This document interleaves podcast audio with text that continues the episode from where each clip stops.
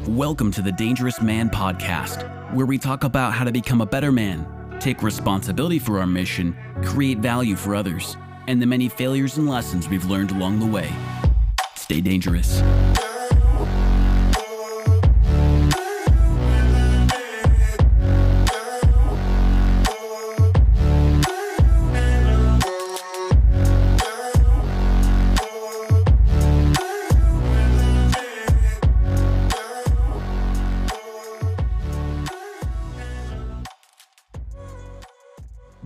Up, everybody? This is your host, John Kostohris, and I'm joined by special guest, Daniel Gjengdahl. What's up, Danny? Thanks for having me on, John.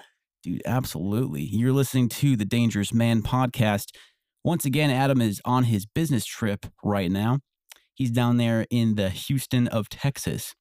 So, bringing some guests on to hang with me today. Well, we are just having a conversation, Danny and I, that I think was is worth picking up we were basically just ranting about raising prices in business when and uh well why don't you just tell us what you're saying So essentially, you fire your old clients, and this is only necessary if you need new clients, essentially. But generally in business, you start to tier up. So you do higher quality projects and whatnot. And from my experience, old clients don't want to pay the price of your higher tier, but they want your higher tier essentially. right So you just let them know the price, and essentially they're like, uh, I can't afford that. and so you stop doing work with them by it's just simply that. And so that, mean, that's essentially how you fire them exactly because it's like, uh, so I do video work, and you know, the bottom tier, I mean, you could do $200. I mean, I'm sure you could do even cheaper if you tried. But Yeah. it just like maybe senior photos for a hundred dollars is like your bottom, your bottom tier. But it just it's like when you start doing thousands and thousands of dollars per project, it's like I should focus all my time on that and not the two hundred dollar yeah projects. And so essentially you can fire your clients by just raising your prices because it's like that project per se might still be maybe worth $200 although i would argue it's worth a lot more.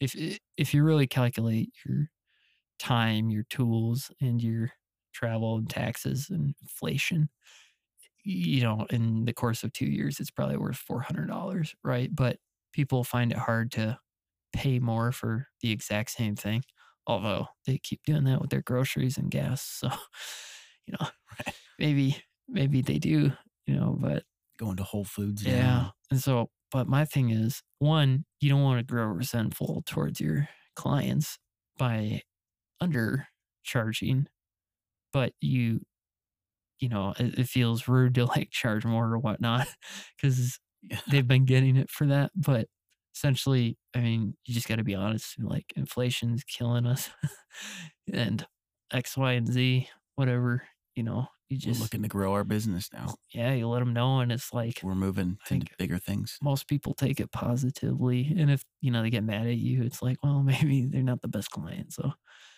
Right. I think like alex hormozi was talking about basically he had a podcast episode where he was saying 80% of your customers will bankrupt you. And Yeah. what they what what they did was there's this um i guess there's this bigger portfolio company where they they invest in companies and they help kind of grow companies and and so people will kind of partner with them to help them scale and get bigger Yep. it's kind of what alex is doing um pretty much essentially but they're like you know they do like 50 billion like a year like they're just Yeah. they're up there they're one of the big the big players and Yep. and he was basically saying what they do is they take they'll take a business when they acquire them and they'll immediately um like do data analytics and basically be like how much um does every customer ever had has every customer ever spent with them ever in the whole history of the company? Whoa. And they pull all that into all those spreadsheets, all that data into spreadsheet, and they essentially take the top twenty percent of of customers that have spent the most with them. So if you sorted it by cost of Yeah. how much has each customer essentially have you gotten from them, they only take the top 20% customers. And they essentially, um, one way they do that is they throw a survey out over time Yep. of all the customers that are not as much ones that have been customers, but people that are active customers with them. They'll throw surveys out. And these are thoughtful, strategic questions that they want in, they, that give them a lot of insight into how they're going to structure their business. They basically, they're, they, what they're saying is a lot of our our business has happened with these customers by accident. hmm Like we kind of just existed and they stumbled upon us. Yep. But we want to take steps on making everything we do purposeful and Yeah. intentional yeah and so they basically would um all i'm trying to think of some of the questions they would ask them but um you know it was like how much money do you so say it was like a b2b business to business so your business sells to other businesses and helps serve other businesses um and it was like you know how much is each of these do each of these businesses that you work with how much do they make a year? What's their what's their average client? What's their average customer? And in the you know in the case of alex working with his with his old company gym launch they they found like if there were customers that were making uh, these people that were doing startup gyms and and alex would help take startup gyms and help them grow. And these gym owners if they were making like if they had less than like 10 30 clients i think it was 30 people coming to the gym. Yep.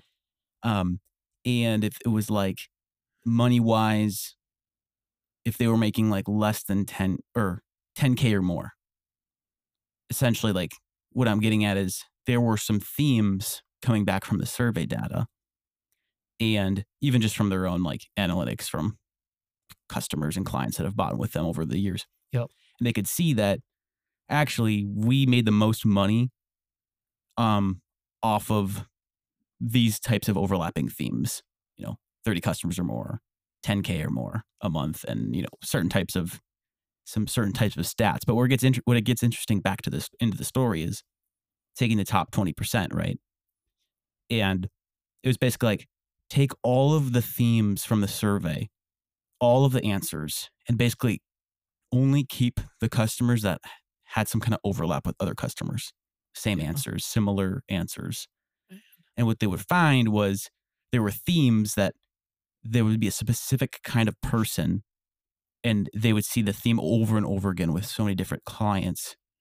And what they realized is like those were the ones actually really funding the company and really like making them profitable was these specific types of people with these specific needs. Yep. And so it's like I could offer 20 solutions to a customer. Yep. But then I have to f- have 20 or I could like help 20 problems, but that or 20 different types of people, you know. For instance, in your photography, it's like, you know, I could do like senior pictures and I could do um, you know, I could work with like small businesses helping do videos for their website page. I could also do like weddings and I could do, you know, insert any type of video that you Yeah. could get paid for, really, is what I'm getting at. And all of a sudden it's like, well, then you have to be able to have the clientele to make those videos for varying different types of of customers with different needs and different visions. And you need They're staff. very different. They're very different. Very but different. what if all of your customers overlapped and were basically identical with, with their needs and with the type of content you made them? And so you could just take make one single type of video, but spam it. Yeah. On repeat and just do that thing better than anyone else.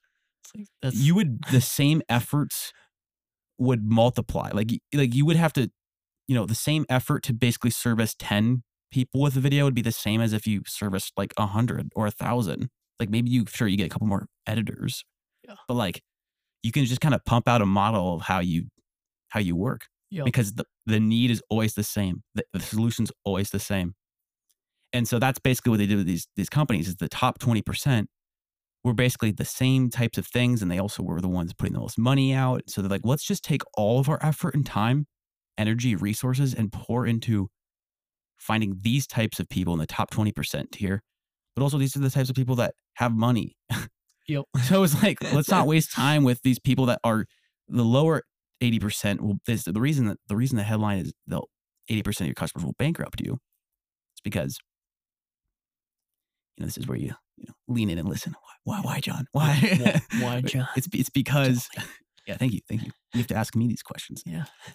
The reason is because they will continue to nag you and be like this isn't right. I need this solve this problem. Oh or like you'll you'll have so many different customer service requests from a million directions. Yep. and they're not even the ones paying you the most money. Exactly. I so you now have to serve and scratch their butt and keep them happy.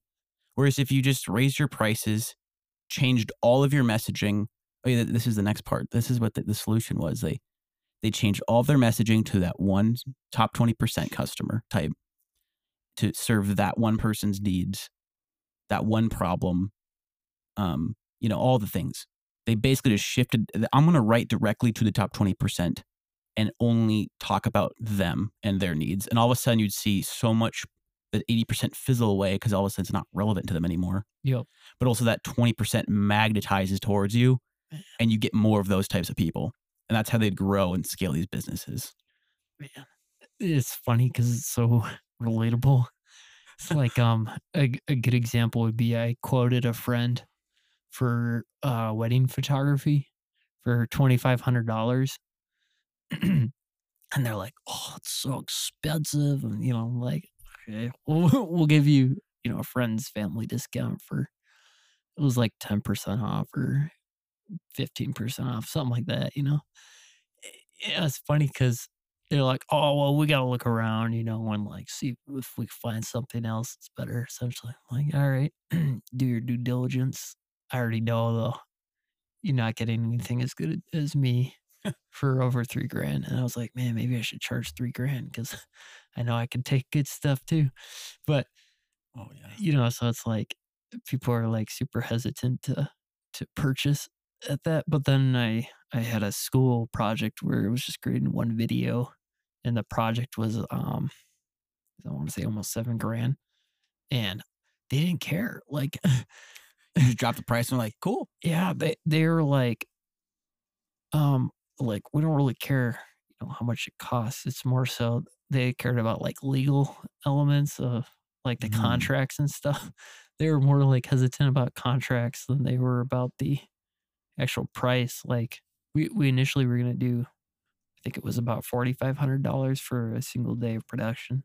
Although rates have gone up now, but the um we going after the 20% baby they they realized um they they were gonna need a second day of production and Yeah.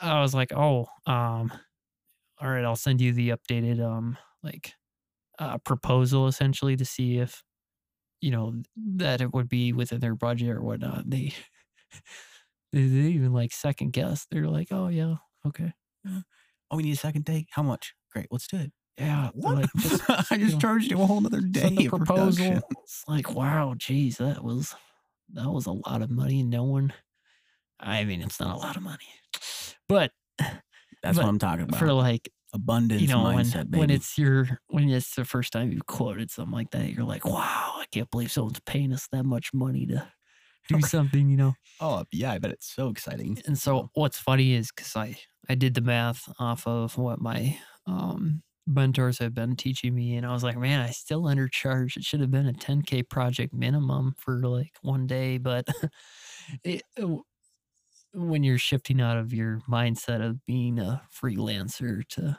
running a business, you have to look at other expenses and not just like, all right, if I have another gig, you know, I could go another month.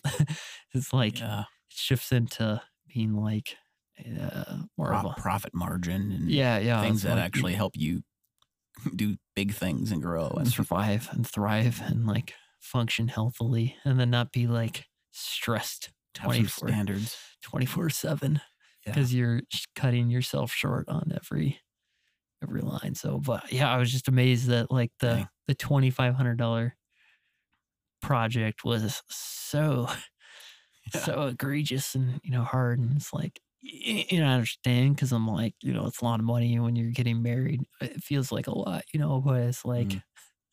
for the, the quality of clients is definitely higher on the higher end spectrum. And so to target that, and I mean, we, that's a much better margin too, as well. It's like you, and it was only two days of work.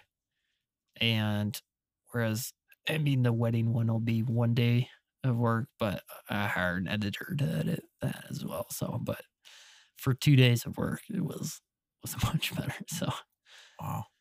But yeah, that's the hope. So what you're saying though about like finding those people who specifically are, I think it's part of the niching down and not trying to do everything because initially that's what I was taught. So that's what I was doing. I'd shoot weddings, I'd shoot real estate, I'd shoot um, commercials, nonprofits, I'd shoot um, trying to think of any other options. There's there's a lot, just a lot Yeah. of different things you shoot. Weddings, uh, You wedding you were doing a lot of photography, cool stuff, wedding a lot of- videography, Variety. uh, travel videos. Um, and it, it's it's I, I don't blame people because it's what's on YouTube and that's kind of what was taught. But essentially, it's the opposite advice. You pick one type of niche that you want to do. So my niche right now is schools, and I I only target schools now. So, Oh, wow.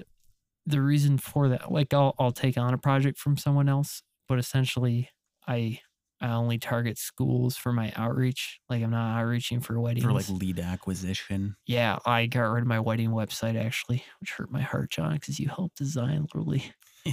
all of it. I want to say it hurt. it really did. It, it looks great. It was it was fresh. You kept the heart and soul of it for your uh, your new one though. Yeah, I, ke- I kept the flow because it I like the flow of it. It's still it was still a good flow, but but yeah. So I stopped targeting everyone else, and because you were just so dependent upon any job that came in. But it was like it made no sense because for the real estate, be like a fifty dollar photo shoot, and you have to drive somewhere. like oh, it's only an hour of taking pictures, but like the amount of time to charge the batteries, pack the camera bag, load the car, drive half an hour to an hour out to a place, Wow. shoot the property, and then head the back end. head home. You know, upload the pictures to the site. The site never works. I'd end up having to use Google Drive anyways, and then wait till the drive upload is done to send it over. And Yeah. it just was like, wow, what a investment for half a day's work actually. for 50 For bucks. 50 bucks. oh It's my like- gosh. And then it, it's it's you're self no, you're no. self-employed. So the taxes are Oh. even higher 30, on 40%. on you. And now people be like, well, you can write off the mileage or whatever. Oh, well, I do plan on doing that. Like we do that anyways, But we're getting paid 50 bucks. But it's like, let's be honest, guys. This is this is a loss. Like uh, big fat L. You know, the only person who wins here is the realtor who paid one hundred ninety dollars, but he probably doesn't even value it because it's one hundred ninety dollars. So it's like wow. you know. So the only way you could do it successfully is if you were shooting, you know, loads of properties. So you'd have to be driving to property to property, but that work is very rushed then, and I don't I don't like rush work. Like I have Yeah. some urgency, but like I just I want to do my job well and like make it fresh and good and something worthy of it. And it's like the opposite. It's like we want that talent, but you have to do it as fast as possible because we're paying you so little to That's actually a it. fascinating concept because I know even when I was in uh, school doing audio engineering, it was like, they're like, what makes a professional? They're like, you're really good and you're really fast. It's like, mm. I would agree with that generally. But it's interesting because most places you get, it just gets super competitive. People get super fast and they're just loading in projects. They're loading as much work as they can.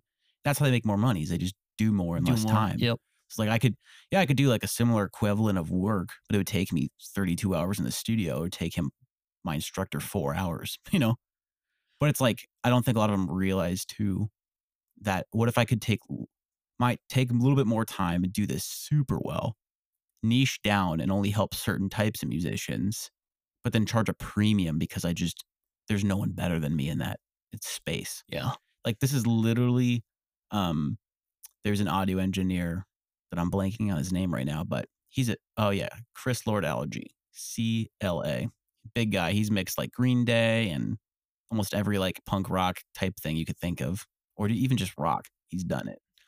And he's got like his sound, his vibe. You pay him to mix your song in his way, but you pay him a crap ton.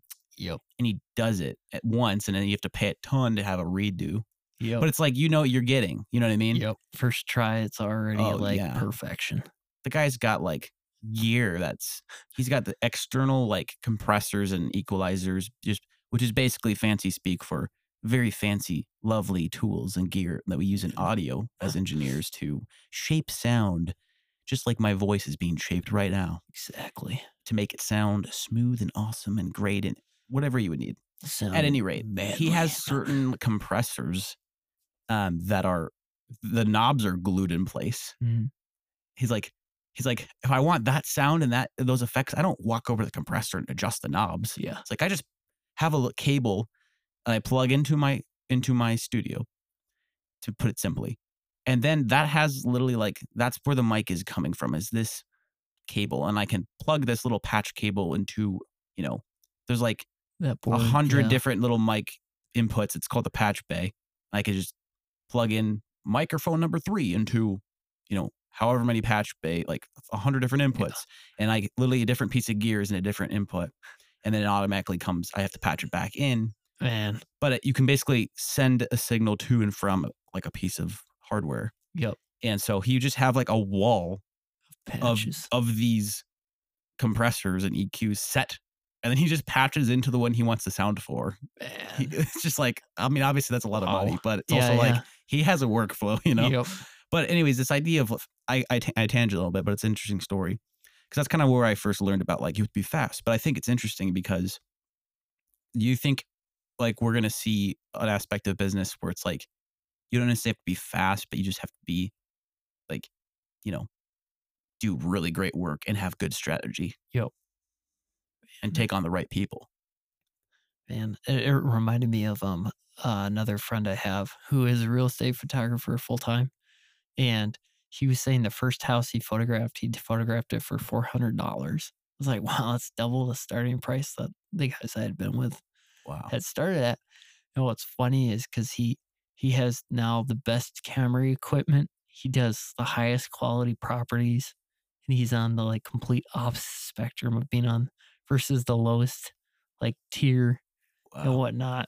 He said it took him two months to break six figures, which well, I know a lot of guys want to hit six mm-hmm. figures. It's the it's the qualifier apparently. The but- first monthly number. yeah, it's the first number that everyone thinks of. So Yeah. but, but essentially, by doing the highest end tier and whatnot, he he can spend the same amount of time at a property, but make double or triple or quadruple, as well as then he has the freedom to buy the nicest tools, which will Wow. produce even better. Work, although that uh, makes you you, know, available to the right types of people, Yeah. buyers. They're like, well, you have this gear, you produce these results, yeah. therefore you're the guy. and allowed him to solve the other problem, which is gas. He he was making enough he could just buy a Tesla and just electricity. He said he was spending over eighty dollars a day on gas.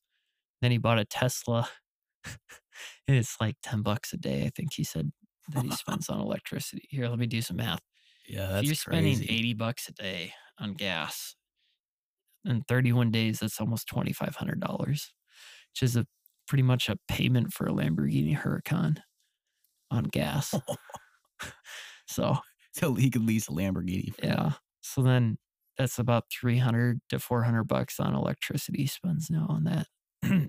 Not Yeah. that I'm the most Tesla guy out there, but uh, It's a creative, it's kind of remarkable. awesome solution.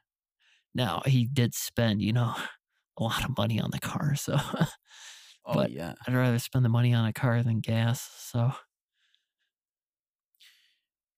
absolutely. Well, this has been a lovely intro intro, yes, to slightly longer intro. no, I love it though because um I'm just realizing like I love sharing topics I have on mind, but Peter, uh, who was on the show earlier, which is actually Danny's brother, uh, we're gonna get into a bit of Danny and his backstory here.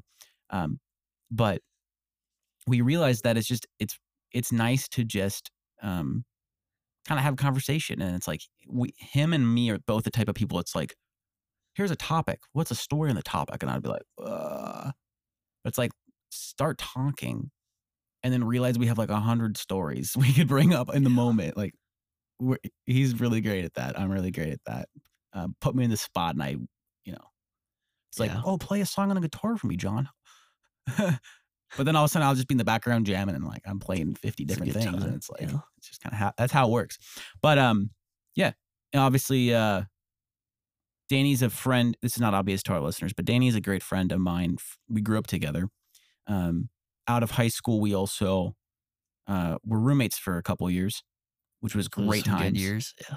i'm a huge audio guy that's that's my cup of tea you could That's say why the podcast sounds so good. thank you but it's true it's because i have a couple skills Yeah. And uh, Danny is a huge video guy. And so naturally, we've only gotten better friends as we've gotten older because they, they link both, so well together. oh, yeah. We're just both gear nerds too. 100%. Proud of it. the video it. didn't work out this this night for our podcast though, so Oh, yeah, you, you know, once we start doing video for this, you're going to help us Oh. build a system out. it'll be good. Although we're gonna have to have someone like do live switching because otherwise it's gonna be hours and hours to Yeah. At that point, we'll we'll have a studio and, you know, yeah, it'll be all, hundred percent. it'll be all great. It's coming though. and and this is actually like one thing that uh, Danny's one of the original guys that got me inspired for the podcast. It was like the early steps. It was like the you know there has to be something that leads to the other thing, you know, to the other thing. This is not like what came first, the chicken or the egg. Maybe it was actually, but it's it's like Danny is essentially like really wants to get the message out of hope, get the message out of growing and becoming a better man. And I'd love for you just to kind of tell a bit of your story, even going back to high school. Um, some of our our listeners have heard our Knights of the Immaculata and Oh yeah, that some of your, was uh, your travel excursion escape plans, if that if you know what I'm Oh, trying to say through that. And uh, kind of through where the transformation happened to over time, a little bit of your your story with that. And and uh, you guys can listen and kind of see how this really has contributed into impacting me and my story too, and, and kind of our the heart we have for wanting to grow um, and share that with people. So man, where to start? I think growing up, maybe, and like, so so me and John, we grew up. We are probably two miles away from where our families lived. Although initially it was like a mile and a half that my family moved again. But um, I grew up in the big community that we have here, which is Community Christ Redeemer, and there's a lot of families in general that we're linked up through, but same youth group this is associated through our church. yeah, same uh, through a church as well, and then um, yeah, I would say that was probably the the main base. But I remember um, when I was a young child, there was this girl that I really liked. I almost don't want to say her name just for the sake of Yeah, probably, probably. But, essentially, I liked her a lot, and you know, I email was the big thing back then. So I sent her an email. You know, I was like, "Do you like me?" And I got a reply, "I like you. Do you like me?" Ooh, ooh. nice and direct. I love it. this went on for like a month, where it was like, "Wow, we're gonna get married. We're gonna have ten kids. We're gonna. this could be great." I was planning on uh, electrical engineering. I was like, "I'm gonna be an electrical engineer. We're gonna get married. This could be great." And at the end of the month, it was like, "I don't like you anymore." It's oh. like, no. That's what she said to you. Whole, whole yeah, yeah. She didn't like me back, and Crushing your soul. my whole world was exploded. I was like, I was like, I'm gonna run away. this is good logic, you know. There's a book. It's called My Side of the Mountain. It's a great book. Every kid should read it. Every boy, I think, should read it because it's it's just a great book. But essentially, the book, this boy runs away from the city to go live in the mountains and live off the wild, essentially. And he does it. He runs away. He lives off the mountain. He gets a peregrine falcon. He tames, uh, help catch rabbits and whatnot. Learns to set traps to catch small game, and he built a home inside of a tree and lived out of it. I have a big imagination, so I took this book as like literal, as like this is totally possible. Right. And so this was my dream. I was like, man, so on my birthday list, I put things that I would need to run away. And I actually got some. it was Wow. a it was a pup tent. I need a pup tent. Uh, because how else was I gonna like, you know, be in the wilderness for, you know, a while. I was like, I had my bike. I was planning on riding my bike there. I wanted to go to the redwood tree forest because those were the biggest trees that you could probably build a home out of. Although I had That's zero. in California, right? Yeah, yeah, in California. I had, Wow. had zero, zero physical to actually make that you know happen. But the imagination overlooks some things sometimes when you're 13, 14, 15. So, Right. and then um, I I wanted a camouflage tarp so I could hide in the forest as I was biking there, so people couldn't see my tent. It would be camouflaged. At least that was the thought. Smart. Oh, I forgot that like half of be you know the route there is like desert and it's not actually you know forest and whatnot. So, and then um That'd make the bike ride a little interesting. yeah oh man, H- throw sand on it maybe that would that would help. But essentially, I didn't get a chance to run away. I think it was the 16th birthday or 15, 15 or 16, Probably 16. somewhere somewhere in there. Because cause I had been planning my runaway for a while, and uh, I didn't get a runaway. So a group of guys had started this group called Knights of the Immaculata. Intro to Mr. John Kostohris over here.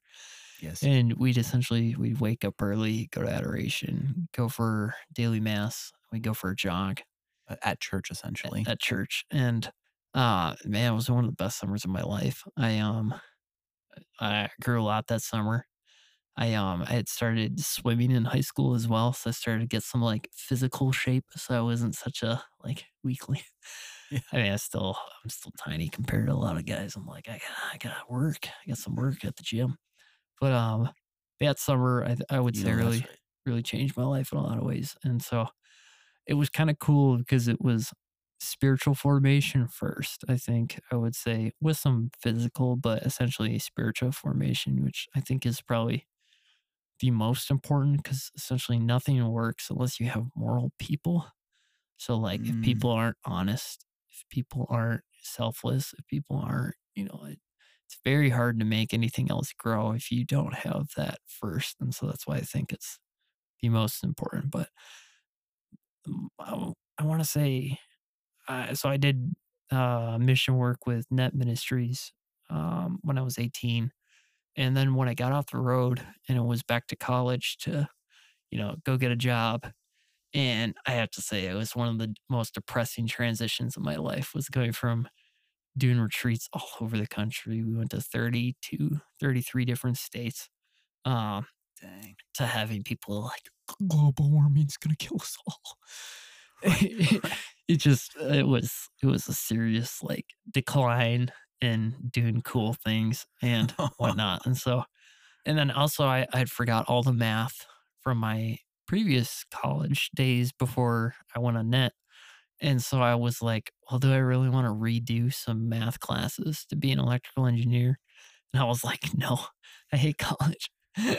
I love learning, but I, I hated college. I, I really felt like it was not a place to learn, but to be brainwashed and programmed into their cult. Anyways, I have some strong feelings on college. Oh, you came to the right place. Yeah. if you're a parent listening, don't send your kids to college. If you want them to lose any faith left, send them to college. That's probably the best, best place to send them. So, Yeah. Yeah. So, in that regard, I essentially, I want to say, I was living with John while I was going to college still. That was actually a great time living with John still. Having good support and whatnot and solid brother is always, always good. And we, I want to say, let's see here. I want to quickly before Yeah, you yeah. move on, I want to go back to what you're saying with Knights of the Immaculata. You were obviously talking about running away, and then you mentioned getting involved in this group. But uh, what what was what's the story with running away there? I think, uh, well, one, not feeling like I belonged anywhere. I grew up in a big family, uh, 10 kids. I'm number four. I'm in the middle. And, you know, the parents it's it's not their fault. It's just it's just the reality. You have ten kids, you can't give them all loads of quality time. Right. It's it's it's just not. It doesn't work like that. And some people decide to have smaller families because of that reason. All I would say, the kid will understand when they grow up. It's just you do. It's like I understand. Yeah. You know, and so I There's try. benefits too. I, I try now and spend, you know, some quality time with my parents intentionally and whatnot. I also figured out too, there was nothing stopping me from going into their room and saying hi. like, Right. you know, it's kind of like that entitlement. You're like, if they didn't reach out to me, you know, it's, you know, so, so one Yeah. just being, uh, being initiating. And I realized I was not an initiator whatsoever.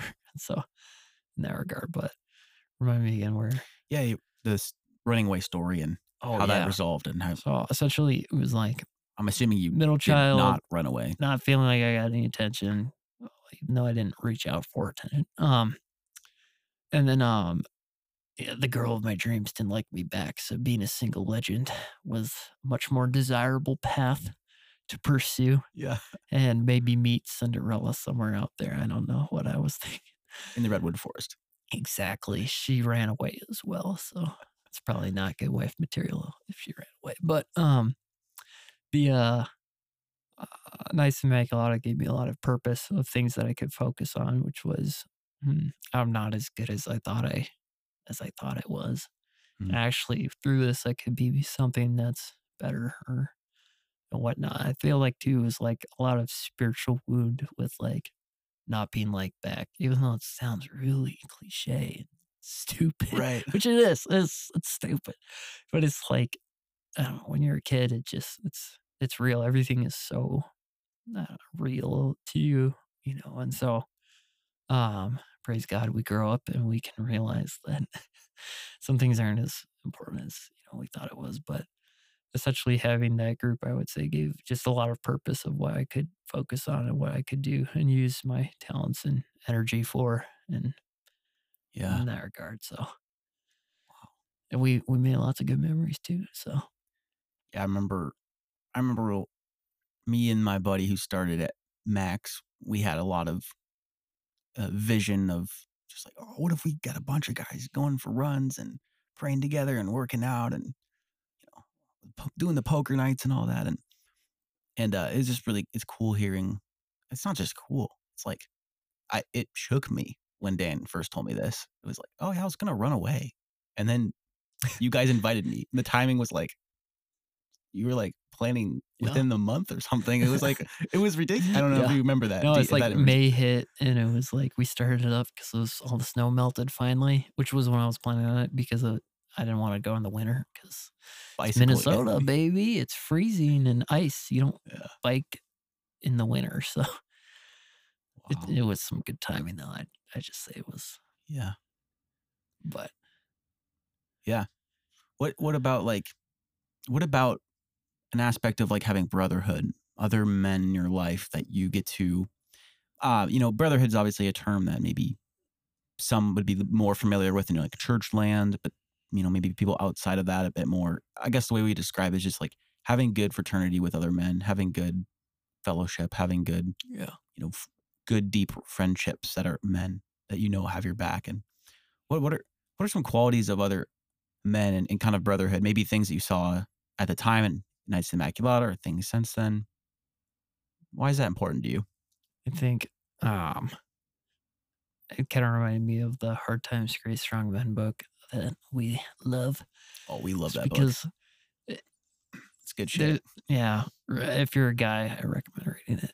Women, give it to your men. That's that's generally how I say. it. You will be offended if you read it. Um, if you're a woman. you you will. You just Yeah. it's not for you. It's for the it's for the men, you know. And um a lot of ways it talked about how men are required to be honest because it would threaten the safety of the tribe if he was dishonest.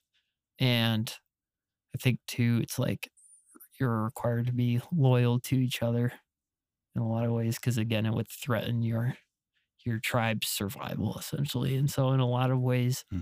we kind of lost a lot of these elements because times have been so good And especially in the US, it's like it's it's so good that weakness just seeps in because you can, because you can afford to have the slack, or so you or so you think.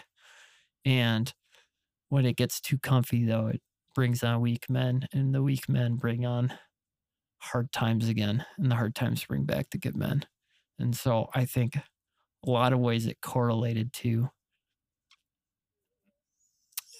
it correlated back to the knights in the sense of the what we were working on at the time, even though we didn't really know it, was like developing lifelong friendships with each other and forming those Right. bonds at a much younger age. Cause it's like, let me tell you, like me and John could go a year without talking to each other. And then when we talk to each other again, we understand each other perfectly. There's no like, oh Right. man, like, is he to feel bad that I didn't reach out to him? Or like with other friendships, that, that's how I feel. Like if I haven't talked to them in a while, um, like eh, it, it's like it- it's like taken personally that you didn't reach out, but they didn't reach out either. That's the whole funny part. It's like Mm.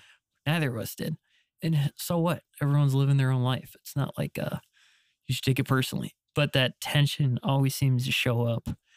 Mm, Does that make sense? it's so It- relatable. Yeah, Yeah, so, it really is. so with John though, because of that, like we didn't talk for a year. I want to say when you were in Colorado. Um, Yeah. yeah, we, we it was probably a year, but I just remember when he got back, it was like I could talk to him as if not a day had gone by, and I was like, man, I don't have that anywhere else. Yeah. Anywhere else, I like So true. seriously, I, I didn't feel bad about not Mm. talking. And I didn't feel like ashamed for not talking.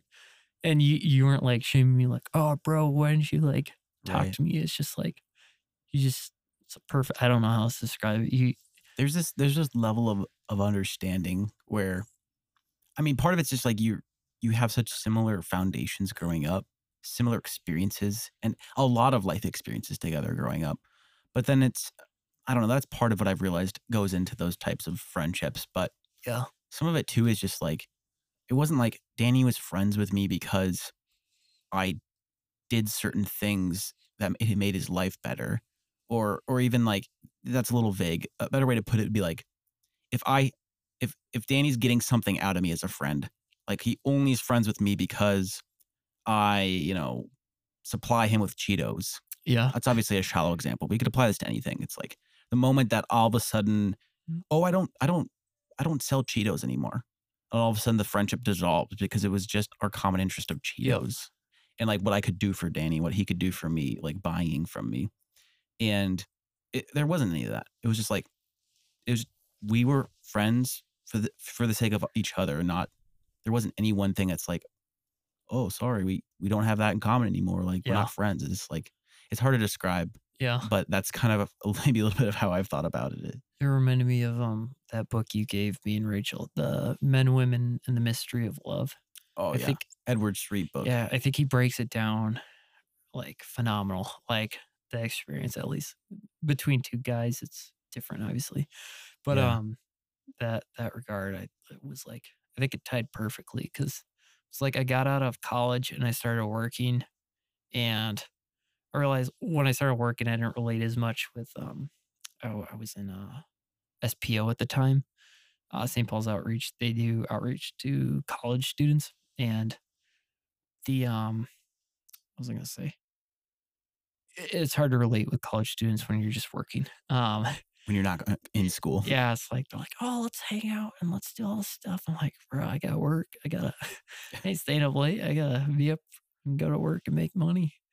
You know, got bills. And um, you know, love the college days. Well, not as much, but not the actual school part. not the school part. Um, and I remember I, at the time too, had uh, started dating my now wife, and I was working for uh, Ziegler Cat as a heavy technician shop helper. So I would help them with big engines and that type of stuff. But anyways, they required uh, hearing protection at the shop, and so I put on these big headphones and I would put Bluetooth buds in, and I would listen to audiobooks all day This is where the story gets really good. because I was like, dude, I can, I can, I can listen well, I was like, they're gonna pay me to learn. And I and when I say learn, I learned more in one year there than I've ever in my entire life, simply by listening to audiobooks. And Jeez. I had um I had started getting to doing photography and video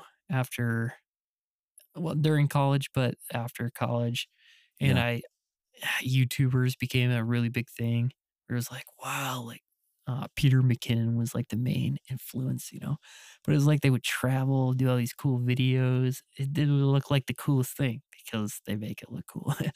um, and- Talented cinematographers. yeah, and so I was like, man, I should like I should learn and tap into that.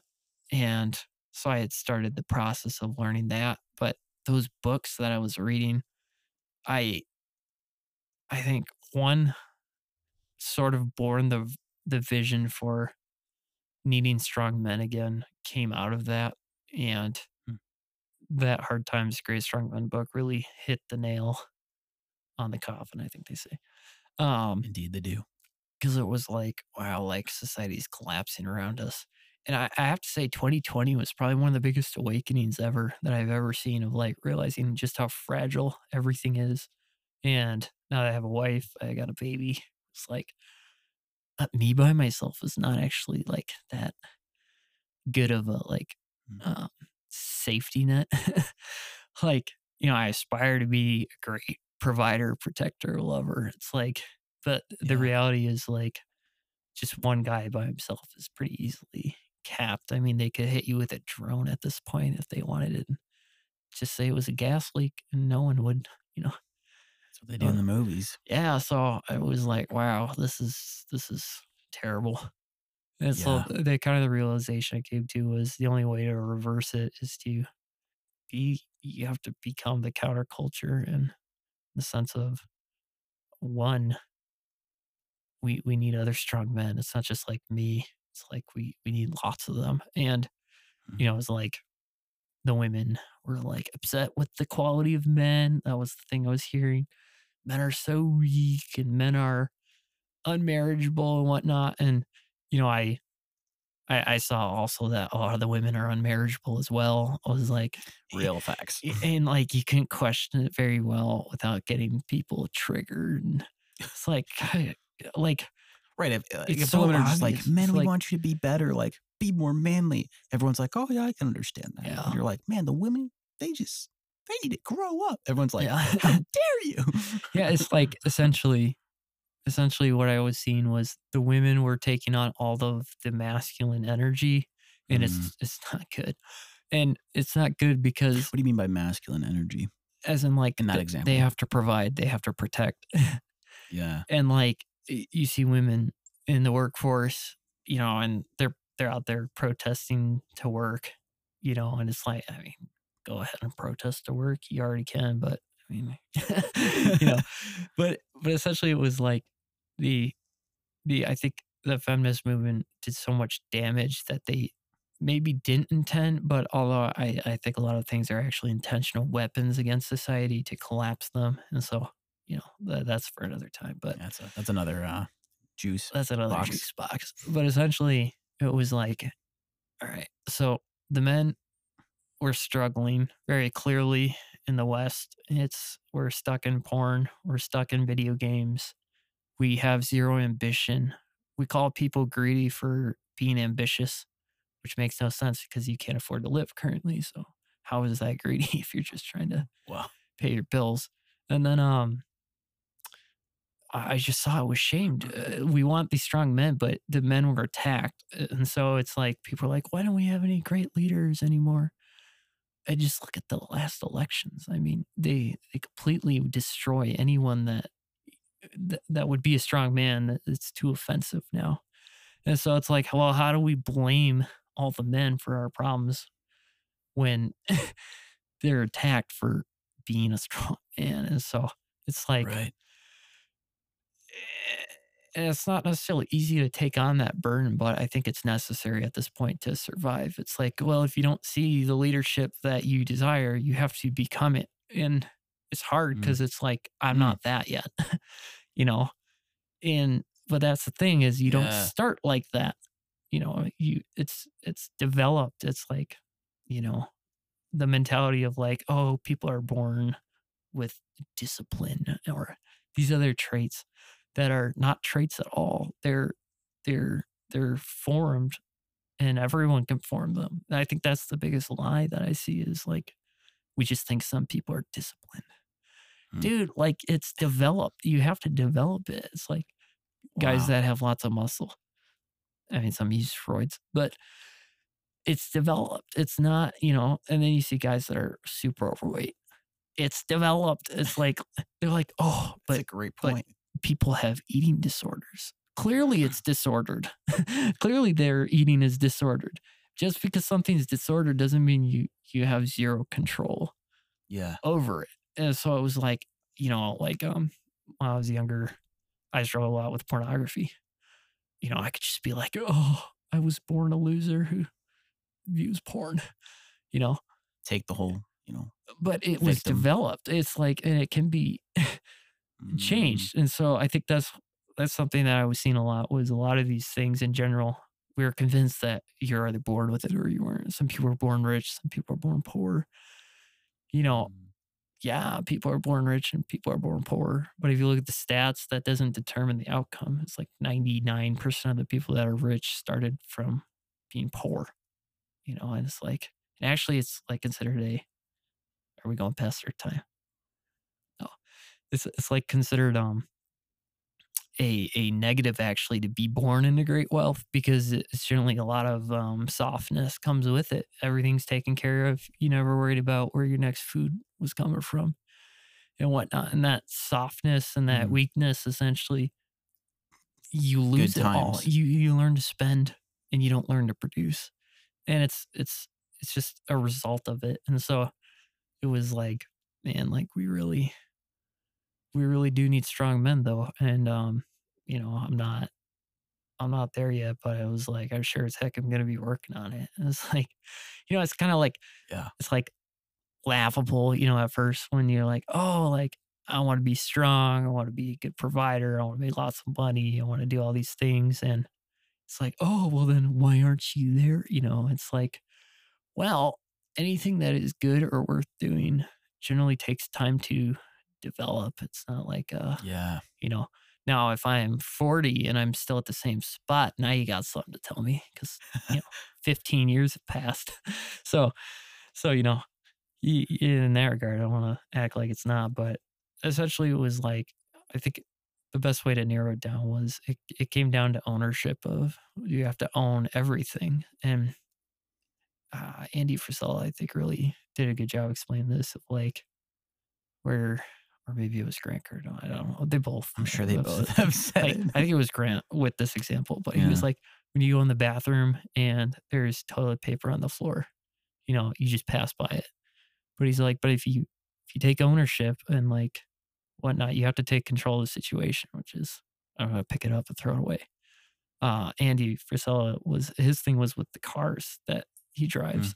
He's like he cleans them every day, and he's like, I believe it's in everything you have to do, you know, and that's how you. It's like when you see someone who's very wealthy, they work a lot, and they're like, "Why do they work so much? They have so much money. They don't need to work." Well, it's the working a lot that got them. Right.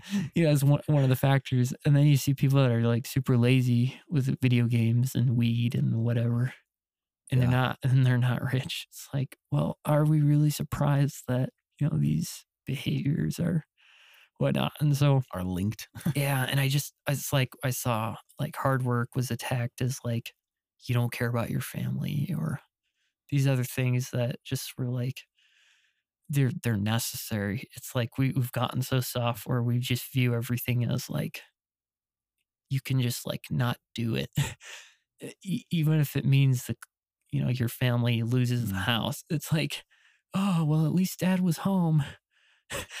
And we got to be with the kids. yeah it, just it was like and that's the thing it's not that the dads shouldn't be you know shouldn't be present ever with his kids because that's the thing is a lot of guys when they're home they're not even present so they're drinking beer watching tv Right. or They're just doing their thing. yeah Not actually connecting with people. and so i just i think just seeing a lot of that it was like, wow, like life isn't as, you know, forgiving as I thought it would be. And then, it, as well as seeing the problems in our country and the complete collapse of uh, government, it was like, oh, we are so screwed if we don't like, if we don't start reversing the trend. And I think a lot of it too came to where like, it's not complicated. It's if all the people in your country are great, your country's great. If all the people in your country are trash, your country's trash.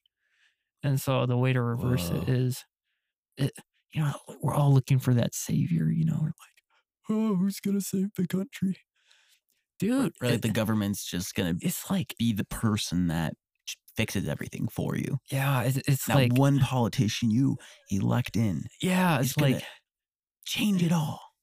it, it- make your life great.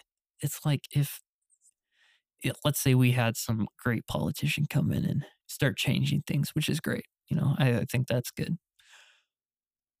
If you're still a fat piece of crap, you're still a fat piece of crap. Dude. you know, if you're lazy, if you're all these other things, it's like what changed? Nothing changed. It's like you're you're you're Mm. regarded. And so I think, you know, because I'm like, there is merit to the critique that has been earned by men being weak and lazy in those regards. But I also think a lot of those things are intentional weapons to weaken the men of a society to collapse it. Because ultimately, bombing a country, you destroy the country. And so Mm. that seems like a pretty poor way to infiltrate someone. And so what you do is you subvert the culture and you weaken the men essentially. And that's what they're doing. It's through pornography, through video games, and through these things, and and killing any motivation, any purpose, or any desire to do something great. It's you know, and so I think ultimately too, it spreads like a cancer because it's like, you know, people who quit on their dreams and their things, they're they're those haters, man. Like the negative people They're the haters. Like, They're the ones I- that quit.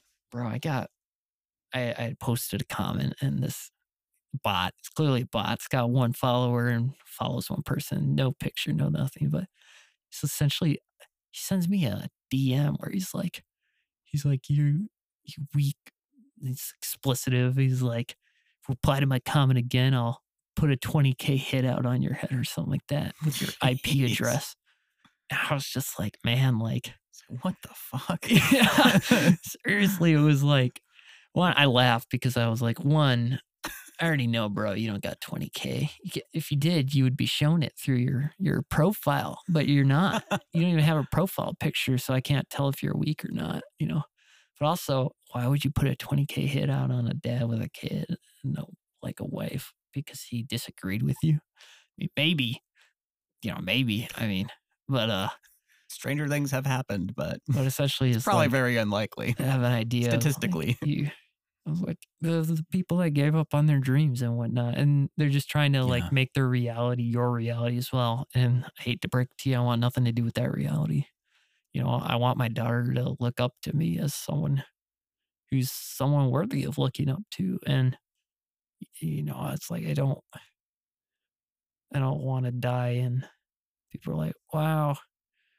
You know he was he was great company but he didn't do anything with his life. He didn't you know and I, I don't know how much it matters you know then you're gone but i just all i could say is like you know you do matter and you're worth fighting for and you know you don't start out great and i think people admire it more when you start out at a crappy place you know and i was that guy Mm. you know, I gaming and porn and no responsibility. And I think, you know, it's the cross ultimately of, you know, what's the solution? Pick up your cross and bear it and walk up the hill. Know, it's like, why you die up there? Exactly. It's like it, it's, it's- the salvation comes from that. And so I think, you know, I'm, I'm Catholic, so, you know, I'm always going to lean into it. But mm. Come on. but I, I really think that man it hits it. It's like and it- it- you suffer either way. You know, I think I think you had shared this quote actually. It was like either either way you suffer. It's like you're you're miserable one way, but the other way, it's like you choose intentionally to suffer rather than just being stuck in suffering for your One of them choices. is like suffer because you choose discipline, a life of discipline and purpose. And so there's suffering in that. Or suffer because long term you amount to nothing yeah, and you become a nobody and you stay a nobody, which essentially by nobody, I mean like you, you didn't go after anything great. You didn't achieve anything that you're proud of. No one looks at you as somebody admirable that changed their life and inspired them to be better. Yeah. You just kind of numbed yourself to the pain. a yeah, to the pain, which ended up causing More pain, pain. more pain, but also just different pain. So it's kind of like look at your life and choose the pain that you want. Yeah, Ch- choose the road that you want to follow. And this is kind of my final thoughts here to kind of conclude with us is I like to talk. no, I love it, dude. We got you. We got some good, some good thoughts here. And and just to kind of bring it home, it's like choose the path that you want to walk. I think we have to take ownership either way. Um, one of them we're we're taking ownership with purpose, with integrity, with you know some kind of moral value. Um, we obviously like we do that so that we can have a, a more rich life, Mm. a more, um, but also like to be able to serve others, and through that actually like experience giving something to someone, like um, you know, bring an extra energy drink with you somewhere and give it to your bud, but like you packed it because you thought of him and you wanted to give it to him, Yeah. and then give it to him and watch him light up and be excited that you gave him something you thought of him. You know, maybe they don't like energy drinks. Maybe think of something better for them. But if, you know, in this scenario, Yeah. and and watch like watch how life changes when. Um, or I guess my thought with that was when you give, how much are you? How much joy are you getting back? How much fullness are you getting from? Like as you give, it just reciprocates back, and it just that fr- friendship just gets better both ways and that's one that's one path we can choose and the other is one of just you know the suffering and pain of that comes through loneliness that comes through uh, depression comes through like being a slave to our passions our which essentially just means like you feel hopeless too. yeah you know the things that we want like eating and pornography and anything that can be kind of compulsive and, and we're just we're a victim to it it rules over us because we don't have the self discipline the self leadership to say otherwise It like leads to that despair too, where you're like, oh, I'll never, I'm on tomorrow. I'll never be out of this. I think that's like a sad place to be. that's that's the darkest of it. I've Yeah, i've, I've been there. That's yeah. that's the depth of, of depression Yeah. is it will never be different Yeah. you know? You can't visualize it ever being better.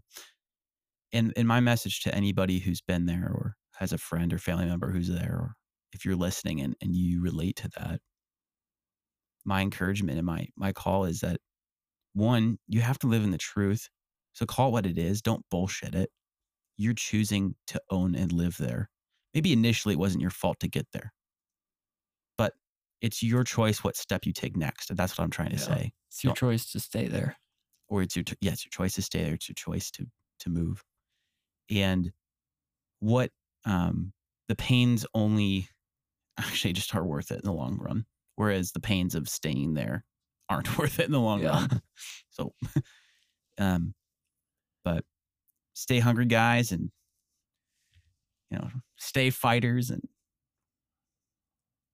lovers. And I'm reading my whiteboard right now because Danny wrote a bunch of stuff on it. He's like a Scotch library and uh, or a Scotch Scotch collection of A delicious liquors, Yeah. liqueurs, and um, yeah. I just if this episode touched you, um, if it, if it was impactful, if, if the message you think you know somebody for our listeners that you, think this would be helpful for them to hear, we just I just want to ask, invite you to to share it with them. You know, just a quick swipe of the thumb and sending a quick text message, copy that link. I know that's made the difference for me sometimes when a friend sends me that, just what I needed to hear. Um, so if you know someone who's there, we just invite you to share that. Um, but Danny, thanks for coming on, man. It's Thanks real, for having it's me. such a joy. It was a good time. Like if there's any So place where you can we can just come and talk, like it's on a podcast yeah. where we're talking. That's the point of it. It's good. I'm So- glad too. It's recorded for. It's just like I could go back and listen to it. I'm, I'm- I'm most excited about re-listening to it Oh yeah, it's so good. to help clarify your own thoughts. Yeah, absolutely, man. So Well, well, we'll have them back, and um, for for everybody back home, you've been listening to the Dangerous Man podcast. We drop episodes every Monday, Wednesday, Friday, and join us next time. Until then, stay dangerous.